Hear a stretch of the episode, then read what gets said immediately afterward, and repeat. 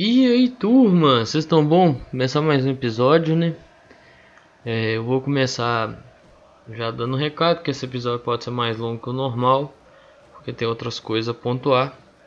E eu vou começar pelo fim do outro episódio, onde eu falo que eu ia explicar, tentar explicar um pouquinho a questão de se burlou ou não burlou a regra de troca de treinadores, né? Bom, em tese não, porque tá no segundo treinador, né? O Mozart é o segundo treinador. Se o Mozart sair futuramente demitido, alguém do Cruzeiro, Célio Lúcio, Belletti, toca até o final da temporada. Se o Mozart sair por comum acordo, o Cruzeiro tem o direito de contratar mais um treinador. Por que que existiu o questionamento se o Cruzeiro tinha burlado ou não a regra? É... Foi colocado na rescisão do Felipe Conceição que havia sido de comum acordo. E o treinador não concordou com isso. Até porque é o seguinte, não houve acerto das bases de rescisão. Se não houve acerto das bases de rescisão, dos valores de rescisão, não tem como ser de comum acordo. Entendeu? Qual que era o grande, a grande questão? Então, o Cruzeiro tentou colocar lá de comum acordo e não acabou, acho que não publicando nem a rescisão, né? Até porque isso tem que passar por uma aprovação também. E sim, impediu o Felipe Conceição de assumir o, o Remo, que é o time que ele está agora. E então o Felipe Conceição aciona a C N R D para tentar solucionar isso. E também aciona a Justiça do Pará. A Justiça lá determina é, que o Cruzeiro publique, publicasse a rescisão, né, assim como o fez. E que, caso não houvesse o cumprimento da decisão, pagamento de cinquenta mil de multa diária. Então publicou. Talvez ainda julgue se o Cruzeiro burlou ou não. Talvez o C N R D ainda julgue. Talvez, né? Ou talvez não. Mas é, é, é um fato grave de que o Cruzeiro, o presidente, o diretor, né? Nós aqui falamos Cruzeiro e tal, mas essas pessoas tentaram dar um nó para que no futuro pudesse se segurar e talvez precisar mandar o Mozart embora, poder contratar mais um treinador, né? Ou seja, olha que estabilidade bacana, né, que o Mozart tem no cargo. Cruzeiro foi condenado em duas ações. É, uma contra o Atlético Acreano, pelo empréstimo do atacante Careca. Não chegou nem a jogar no profissional, foi até o sub vinte e três e depois voltou.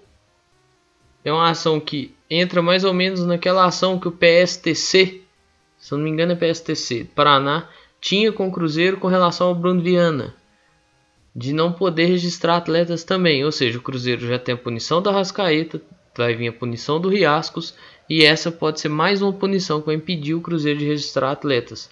Já soma aí mais de dez milhões, né, para pagar de problemas jurídicos. A ação de, gira em algo próximo de novecentos mil, inclusive as duas giram próximo a isso. A outra ação que o Cruzeiro foi condenado é para o lateral Lucas, que jogou aqui em dois mil e dezesseis, veio do Palmeiras, junto com o Robinho, inclusive. Não foi bem, não fez gol, mentira, fez sim, a favor não, mas fez um contra, de cabeça contra o Santos, acho que todo mundo vai lembrar, né, que o cara cruza e cabeceia pro chão, assim, estilo atacante. Então, ele também tinha uma ação contra o Cruzeiro, isso acho que desde dois mil e dezoito, e a Justiça arbitrou a favor dele, e o Cruzeiro tem que pagar em, algo em torno de novecentos mil também, viu, que são aqueles direitos trabalhistas, né, que vai faltando aí. Isso vai complicando. E tem uma outra ação, essa, essas duas ações, dão ainda para correr e sair sentenças. O Robinho acionou o Cruzeiro na justiça. Por quê? Porque o Cruzeiro não cumpriu o acordo. Não cumpriu o acordo, se fudeu. Se fudeu. Tinha possibilidade de ir pagando, parceladinho, certinho. Vai ter que pagar tudo integral, né? Talvez vai tentar outro acordo, parcelar, mas vai ser difícil, porque não, talvez não consiga parcelar. Haja visto que o primeiro parcelamento o Cruzeiro não conseguiu honrar, você imagina um segundo. E todas as vezes o Cruzeiro vai lá e usa a mesma desculpa. A situação do clube é calamitosa, que não sei o que, tudo parará, pururu, parará, pururu. O juiz não tá querendo saber, amigão. Inclusive, alguns estão concedendo a homologação do, de decisões ou arbitrando condenação baseado na situação financeira que o Cruzeiro vive. Ou seja, não é certeza de que o cara vai receber, mas condena a pagar, né? As... Não é defesa, né? Porque defesa, no caso, é o Cruzeiro. Quem acusa, quem faz lá o, o processo, quem tá pedindo, né? Quem tá acionando o Cruzeiro na justiça, coloca questões de urgência por questão da, do próprio, da própria situação financeira que o próprio clube alega que tá ruim. Tô falando que tem que alegar que tá boa, não, viu, gente? Tem que contar mesmo, né? Agora tá ruim, não tá bom. Mas... eles usam o próprio argumento do clube. E o Raul Plasman entrou cobrando trezentos e trinta e quatro mil na justiça também, né? Da falta de cumprimento de acordo. Acho ruim? Acho. Pô, o Raul é um cara mega respeitado, assim. O que, muita coisa que ele teve na carreira foi o Cruzeiro que ajudou ele ter. Não só o Cruzeiro, ele teve uma passagem importante pelo Flamengo, mas é, o Cruzeiro foi a base do começo da carreira dele, né? Mas assim, gente, a coisa é o Raul Campo, né? E aqui eu tô falando com o racional, viu? Porque se fosse falar com o emocional, eu tava, estaria xingando muito. Então eu tô tentando falar com o racional. Uma coisa é o Raul Campo, goleiro. Outra coisa é o Raul, trabalhador que tinha contrato assinado com o clube e que o clube tinha que honrar prestações com ele. Não honrou? Vai pra justiça, velho. Fosse você no lugar do Raul, talvez você levaria o clube na justiça também. Ele pode amar o clube, não contesto isso de maneira alguma. Não contesto o amor de ninguém pelo clube. De alguns aí, né, Dedé? De alguns aí. Mas, assim... e o dinheiro que, que põe comida na mesa e que provém o sustento de uma casa? Entendeu? Trabalhar por amor é foda, né? Apesar que o Sérgio Santos Rodrigues quer que todo mundo trabalhe por amor no Cruzeiro. É, atuações do jogo desta terça-feira contra o Curitiba, que foi um jogo medonho, patético, horrendo, bizarro, assustador. Para se esquecer mesmo, assim. Mais um, né? Além do Brasil de Pelotas. É, Giovanni Piccolomo, mais uma vez, mal demais. Era um cara que eu achava que poderia ajudar muito. Se eu voltar aí no episódio que eu falei que eu tava voltando, falei, pô, pode ajudar e tal. Tem boa visão e tal, faz as funções. Pode fazer de meia e tal. O Cruzeiro tava precisando, né? Não sabia se o Marcinho ia conseguir se firmar. É, não tá rolando.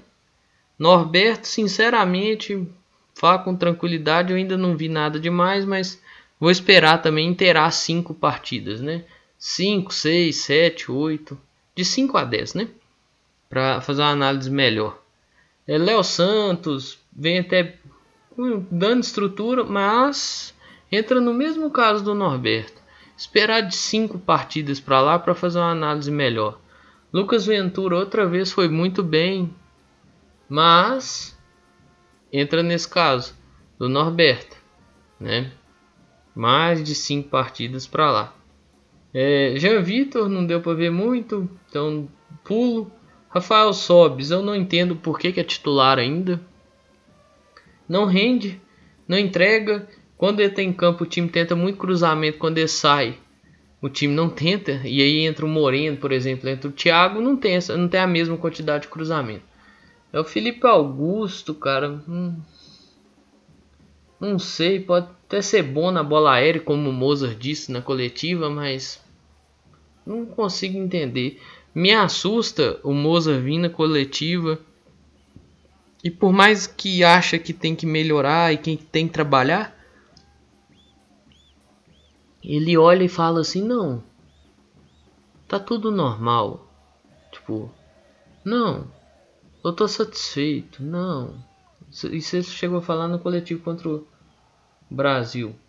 Ah, eu tô frustrado, mas assim, dá pra tirar coisas boas. Tá, dá pra tirar, tipo, atuação do Lucas Ventura e tal, mas atuação do Léo Santos. O Norberto nessa partida, apesar que eu acho que, né, esses três que eu coloquei aqui tá tudo dentro do mesmo balaio, mas deu passos importantes, é, aparições importantes também. Mas assim, velho, ele achar que as substituições dele foram boas. É, um outro prognóstico que fez lá, que assim, me assustou muito. É, eu quero terminar o primeiro turno entre os oito. Com o futebol que tá jogando, não termina entre os doze. Eu te dou garantia. Com esse futebolzinho que tá jogando, não termina entre os doze. Com essa leitura de jogo que o Mozart tem, ele não termina entre os doze, cara. Ele não termina entre os doze no primeiro turno. É, é bizonho, é patético. Essa leitura de jogo. Ontem tinha quatro atacantes em campo. Ah, pô, na fase defensiva fechava. É aquilo que eu falei no episódio, né, passado. Na fase defensiva, é, esses atacantes fechavam pelo meio. Que não... Cara, não quero saber disso. Quem que ia municiar esse atacante? O Rômulo, que é outro também, tá precisando ficar uma partidinha de fora. Vai ficar, né, contra o Botafogo. Pra rever as coisas que... que tá fazendo em campo, que não tá rendendo. Assim, viu o Moza falar na coletiva, ah, assista os jogos no dia seguinte. Assiste não, tem certeza que não assiste. Tirou o Marcinho mais uma vez. Demorou pra sacar, oh, gente, demorou pra sacar o Sobs. Ou bota o Sobs e tira ele no intervalo, ou não bota, se for colocar no final da partida, de maneira que não vai interferir no resultado. Então, você é um cara que eu não consigo entender, velho. Aí, tipo, não leva o Bissoli. Muita gente questionando. Ah, porque o Bissoli não fez uma boa partida contra o C S A. Se for assim, não era pra ter levado o Sobs, velho. Entendeu? Então, as coisas que não, não me entram na cabeça. Não me entram na cabeça. É... Você tem caras de função. Você tem, por exemplo, o Claudinho. E aqui eu tô falando do que tinha de opção ontem, viu, gente? Você tem o Claudinho, que pode ajudar, que pode auxiliar. Se conseguir recuperar o atleta também, né? Tem esse ponto. Mas você tem o Claudinho, que poderia entrar ali para tentar armar o time. Em vez de entrar o Felipe Augusto, entrava o Claudinho. Você tem, por exemplo, quer manter uma linha de três zagueiros, com zagueiros com ritmo. Você tem o Paulo. Por que que não põe o Paulo? Primeira chance de relacionar o Rodolfo. E tirar o Paulo, tirou o Paulo. Ah, pô, pô, eu, só, eu espero que tenha poupado mesmo, que na próxima partida o Paulo esteja de volta. Outra coisa, por que que não leva o Marco Antônio, cara? Velho, assim, por que que eu tô citando os meninos da base? É importante levar esses meninos. É importante dar chance para esses meninos. Claro que o momento é complicado, mas você sabe por que que eu falo tanto desses meninos da base? Nós só vamos saber se eles são realmente úteis se der chance. Mas não é dar uma chance, duas chances, três chances. São muitas chances, né? Igual, por exemplo, o Thiago. O Thiago é um cara que eu acho que poderia ter sido emprestado, né? Mas é aquela também. É, quando entra, entra faltando vinte, quinze minutos. quinze, vinte, trinta minutos quando muito. E tem que resolver. Não vai adiantar, velho. Enquanto come- achar que tem que revelar um Messi, um Cristiano Ronaldo toda vez que o menino da base sobe, vai atrapalhar o bom andamento das coisas, sabe? Com jogador, ah, você vê jogadores de outros times, tipo o Ferreira lá do Grêmio, os meninos do Palmeiras. Pô, todo mundo olha e fala, pô, olha esses caras, velho, eles revelam que não sei o que e tudo mais. Mas eles tiveram um trabalho de base decente, né? Que eu não tô falando do caso do Ferreira, não, tô falando do caso dos meninos do Palmeiras. Porque vale lembrar que na Argentina contra o River, os, o trio de meio de campo do Palmeiras era formado na base, viu? É... Os caras tiveram trabalho de base. Tiveram questão da insistência, da paciência, de colocar os meninos da base para jogar. E mesmo com eles errando, tendo a paciência de deixar eles errarem para começar a acertar uma hora. E de certo modo funcionou. Claro, fizeram isso na base da necessidade. Isso aqui é um ponto de necessidade maior que o Cruzeiro está passando agora. Aí, outro ponto, por que sacar o Adriano do time? Uma coisa que eu não consigo entender. Apesar que o Adriano não vem fazendo boas partidas nessa função que o Mozart acha que ele tem que jogar. Mas eu não consigo entender o porquê. Assim, né? Se, se apurar direitinho, acha. Mas eu não consigo entender o porquê que tirou o Adriano do time. Isso é desde a época do Conceição, gente. Isso é desde a época do Conceição. Não, não me entra na cabeça. E outro ponto... Para encerrar aí, jogador e tudo mais, e campo. O Keké tem a cirurgia marcada para esse mês agora. E o retorno programado para outubro. Eu chuto. E quem vai arcar o sal- com o salário dele até ele começar a jogar pelo Cruzeiro é a Tombense, viu? O Cruzeiro não arca com os salários dele. É... Eu tenho a impressão que esse cara nem vai jogar. Mas beleza, não vou discutir não, que eu, né, foi o rei do acesso, Pastana, oportunidade de mercado que trouxe, né? Então não tem nem discussão. Por que, que eu falei lá no começo que esse episódio ia ser longo? Porque o, o filho do Satanás apareceu, né, para dar uma, uma coletiva gravada, né, é, para vir falar um caminhão de bosta. É, meu, dia, meu dia foi bom pra caralho, foi tranquilo, foi suave, independente do que eu tive no dia, assim, mas foi um dia tranquilo.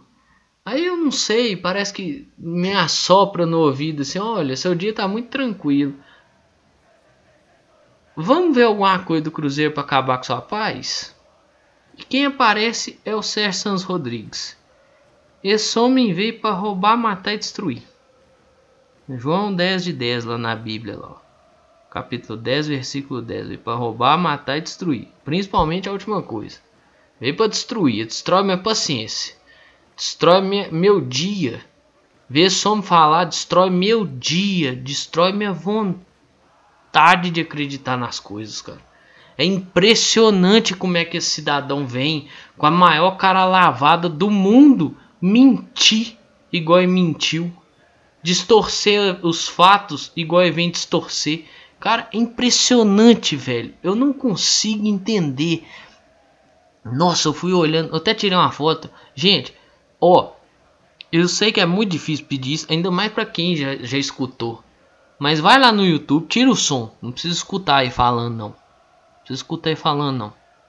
Tira o som e olha pra cara dele toda vez que ele vai responder uma pergunta. É quase uma cara de choro.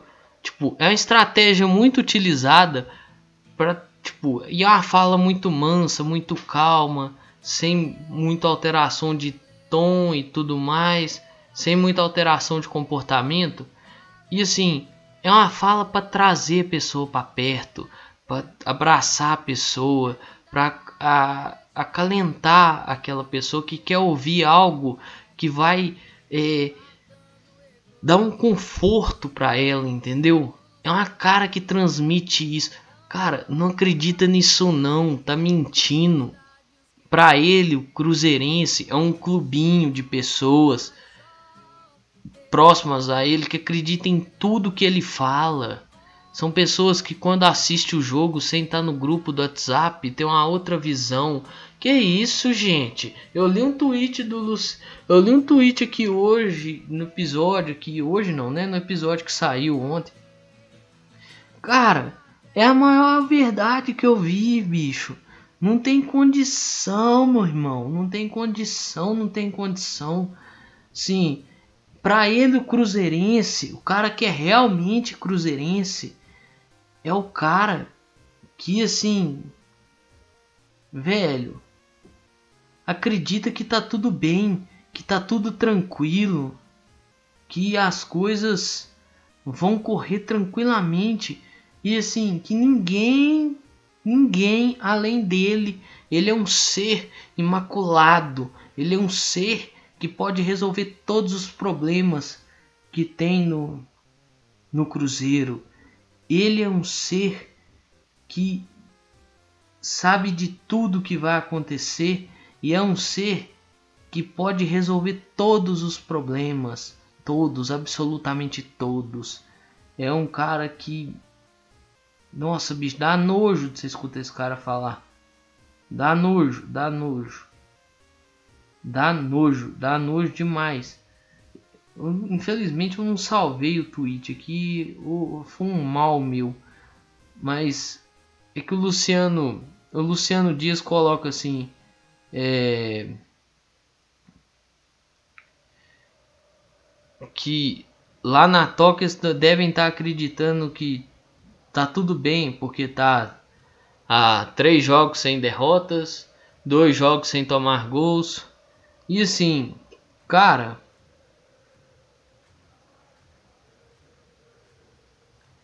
que bizarrice, velho. Você assiste a entrevista dele, dá vontade assim de, de sumir. Eu vou ler o tweet aqui, eu achei o tweet.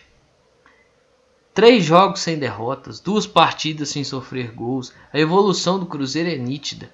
Não ver quem não quer. É basicamente isso que o Sérgio tentou passar hoje na entrevista.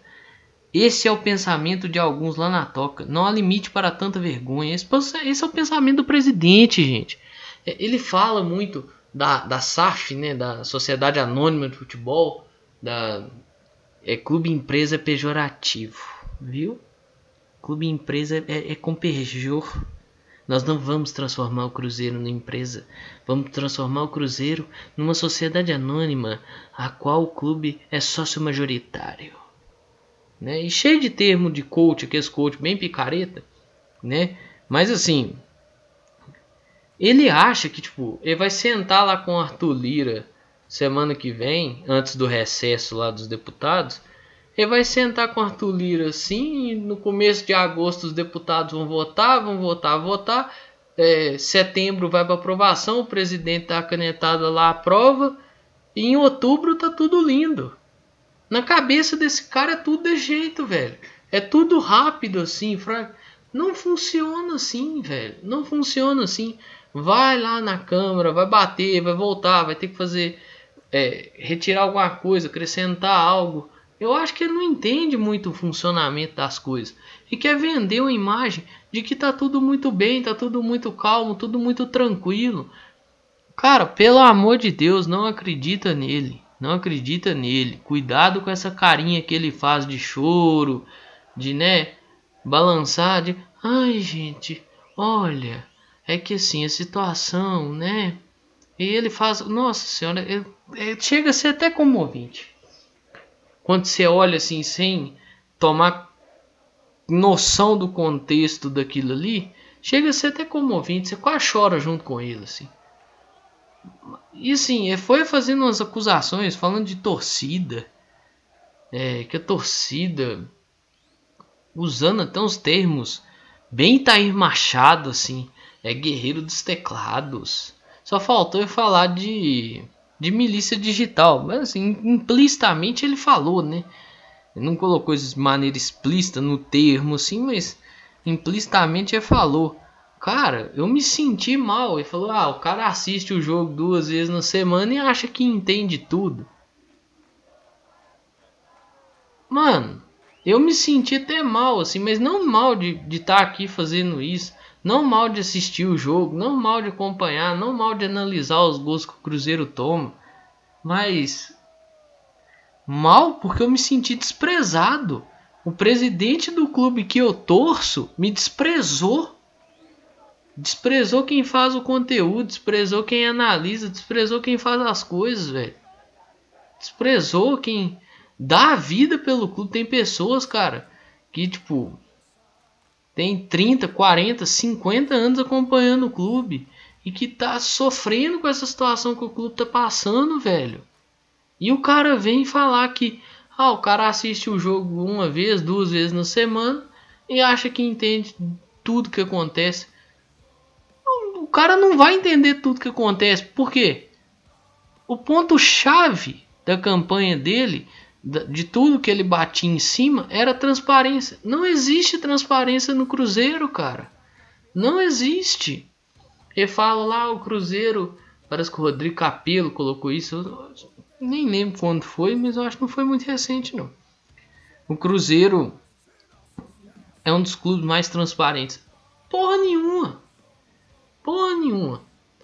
Cheio de processos escusos, cheio, cheio de coisinha, né? Quer transparência seletiva, olha, aqui eu quero que você veja, olha que bonita. Aí você olha, tenta olhar para trás, não, não. Lá atrás você não pode olhar, não. Aqui você tem que olhar aqui onde eu tô te apontando. É só que aqui olha o que tá apontando.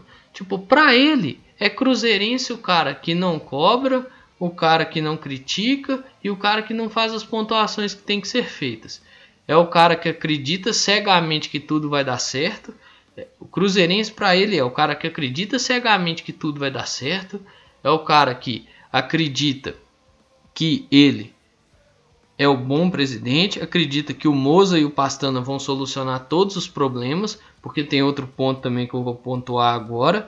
Ele, ele, para ele, o cruzeirense tem que dar todo mês mil, três mil, quatro mil reais. Todos os cruzeirenses tinham que ser basicamente assim, né?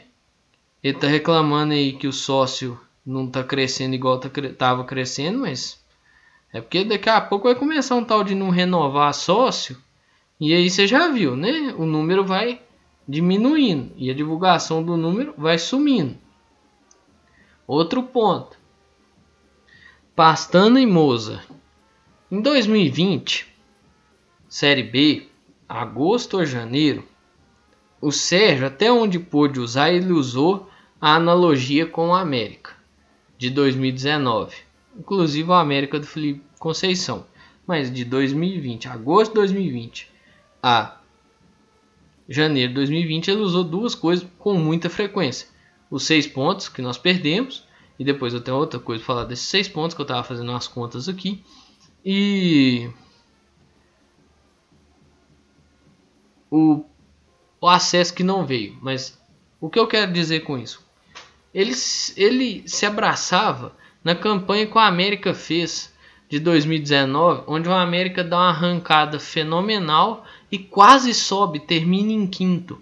Vai, vai culminar no acesso mesmo na temporada dois mil e vinte.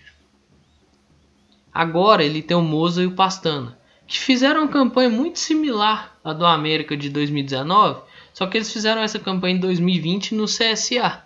Chegaram um pouco mais para frente, chegam depois do jogo contra o Cruzeiro. O C S A ganha do Cruzeiro três a um. Eu acho que ainda, ali ainda era o Argel. Uma semana depois, uma semana e meia depois, o Mozart estreia no C S A. E faz essa arrancada, né? Ele pega e faz essa arrancada aí. Quem estava capitaneando isso por trás era o Pastana. Era o cara que era responsável por gerir o futebol daquele time, né? Levou o Mozart e tudo mais.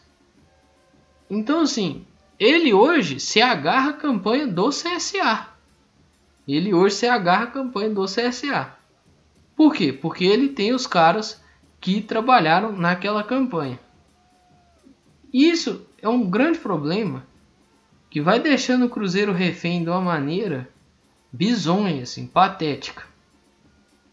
Porque toda vez tem que contar com é, uma campanha heróica de acesso, é, contar com,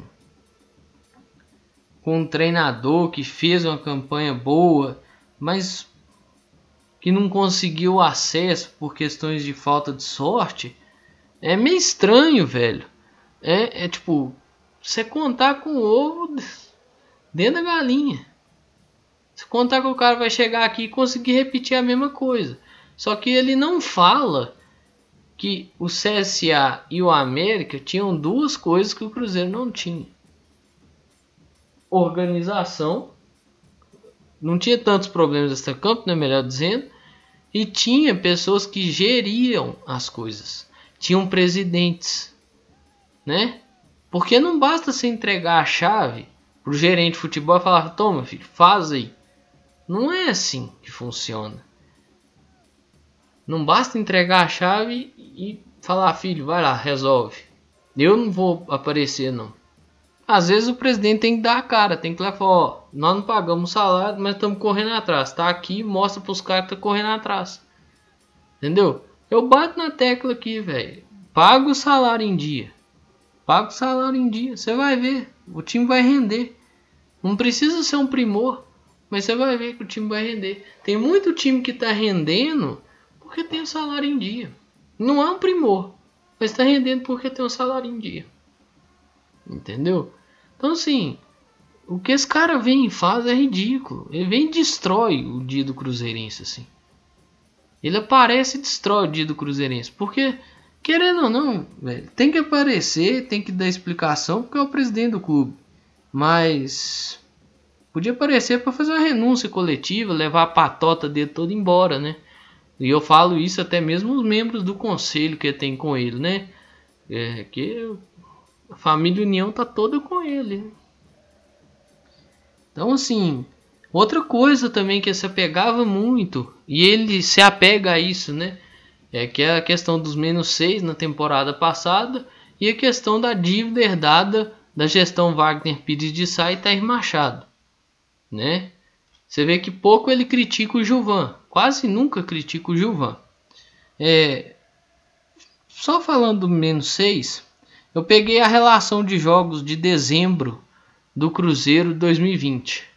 Foi o América, Brasil de Pelotas, C R B, Vitória, C S A, Ponte Preta, Avaí, Ponte Preta e Cuiabá. Sete jogos, vinte e um pontos. Cruzeiro ganhou do América, ganhou do Brasil, empatou com o C R B, ganhou do Vitória, empatou com o C S A, empatou com o Avaí, perdeu da Ponte, empatou com o Cuiabá. É... Vamos às contas. Cruzeiro ganhou aí, nessas contas, se eu não me engano, três jogos. Fez nove pontos. nove pontos com as vitórias. Vamos com calma. Empatou com o C R B. Empatou com o C S A. Empatou com o Avaí. Perdeu da Ponte. Empatou com o Cuiabá. Ou seja, tem quatro empates. Né? Fez treze pontos no, no frigir dos ovos. Mas vamos lá, as contas de quantos que ele, que ele perdeu. Perdeu dois contra o C R B. No empate. Mais dois contra o C S A. No empate. Mais dois contra o Avaí, empate. Mais três contra a Ponte, derrota. Ou seja, só são nove pontos perdidos. E mais dois contra o Cuiabá. Ou seja, o Cruzeiro perdeu onze pontos. E não foram sete jogos, como eu falei. Foram oito. Ou seja, o Cruzeiro jogou vinte e quatro pontos. O Cruzeiro perdeu onze. Sério que esses pontos não fizeram falta? E no mês de novembro daquele ano, dois mil e vinte, do ano passado, né? O Cruzeiro perdeu sete em casa. Em casa. O Cruzeiro perdeu sete pontos em casa. dois para o Guarani no empate três a três. dois para o Figueirense no empate acho, um a um. E numa derrota por Confiança. sete pontos em casa. São dezoito pontos perdidos. Sério que não fez falta? Então, assim, ele se apoiou muito na questão de seis pontos. Ou seja, está provado aí que não foi questão de seis pontos. Foi outra questão, né? Agora, ele continua se apoiando na, na herança maldita da gestão passada. E tem que ser criticado mesmo, tem que ser batido. Isso eu não discordo, não. Mas tem que dar porrada no senhor Gilvan também. O senhor Gilvan foi campeão com o Cruzeiro brasileiro. treze, quatorze, Copa do Brasil. Deixou as coisas em dezessete correr revelia, não pagou determinadas dívidas. Tinha dinheiro para pagar. né? Teve que pagar outras coisas, além de questão de salário e tudo mais, premiação, mas tinha dinheiro para pagar. Tinha questão de arrecadação, tinha... Gente, vai lembrar, dois mil e quinze foi um dos anos que o Cruzeiro mais se arrecadou. Foi um dos anos de estádio cheio, né? E aí? Cadê as cobranças em cima do senhor Gilvan? Por que que não cita os erros do senhor Gilvan? Ele também poderia ter resolvido isso e não deixado chegar na gestão do Wagner, né? E aí nós sabemos, dois mil e dezoito, dezenove, o que o Wagner e o Tair fez foi a limpa no Cruzeiro, né? Junto com a patota deles. Eles não pagaram dívida nenhuma. Logo, se o Gilvan não pagou quando teve chance, o Wagner e o Tair negligenciaram as dívidas, ela ia estourar em alguém. E ele também critica muito a questão da propagação daquele famoso áudio dele chamando toda a responsabilidade para ele, que eu não tô nem aí, vou propagar ele de novo. É, ele fala assim que ele não poderia chegar no Cruzeiro e falar que não sabia quando ia pagar o, os funcionários, né, o pessoal que estava ali, mas ele também não precisava assumir toda a responsabilidade igual ele assumiu, dizendo que sabia de todos os problemas, igual ele falou que sabia, né? Hoje ele usa isso de muleta e tenta meio que passar, olha, eu falei aquilo, mas foi de uma forma de tentar dar uma, dar uma motivada na galera. Então vamos lá, porque eu vou encerrar com esse áudio. Esse áudio é incrível, depois vou até dar um jeito de baixar e colocar ele na, como linha de áudio aqui. Esqueci de aumentar o volume. Vamos lá? Mas esquece, passa a régua. Vamos pensar daqui pra frente. Tô falando isso lá pros funcionários ontem também, até porque eu sou de uma forma muito clara e positiva. Sei todos os problemas que a gente pegou, mas daqui pra frente o problema é meu. Se o salário seu estiver atrasado, o problema é meu. Não é culpa dos outros, não. Eu sei onde que eu entrei e sei que nós vamos consertar. Então vamos partir, conto com vocês pra gente fazer esse trabalho junto. Vou... Olha pra você ver. Que homem, né? Salário. Tem uma outra aqui, pera aí, que essa aqui também é boa. Isso aqui eu faço questão de, de mostrar também.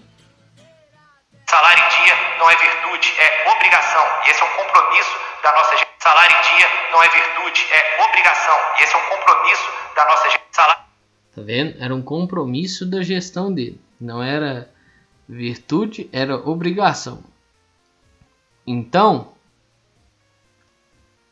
tá aí, né? A, a, assim, a entrevista dele foi medonha, pra mim, assim, não convenceu a nada e me deixou puto, muito puto.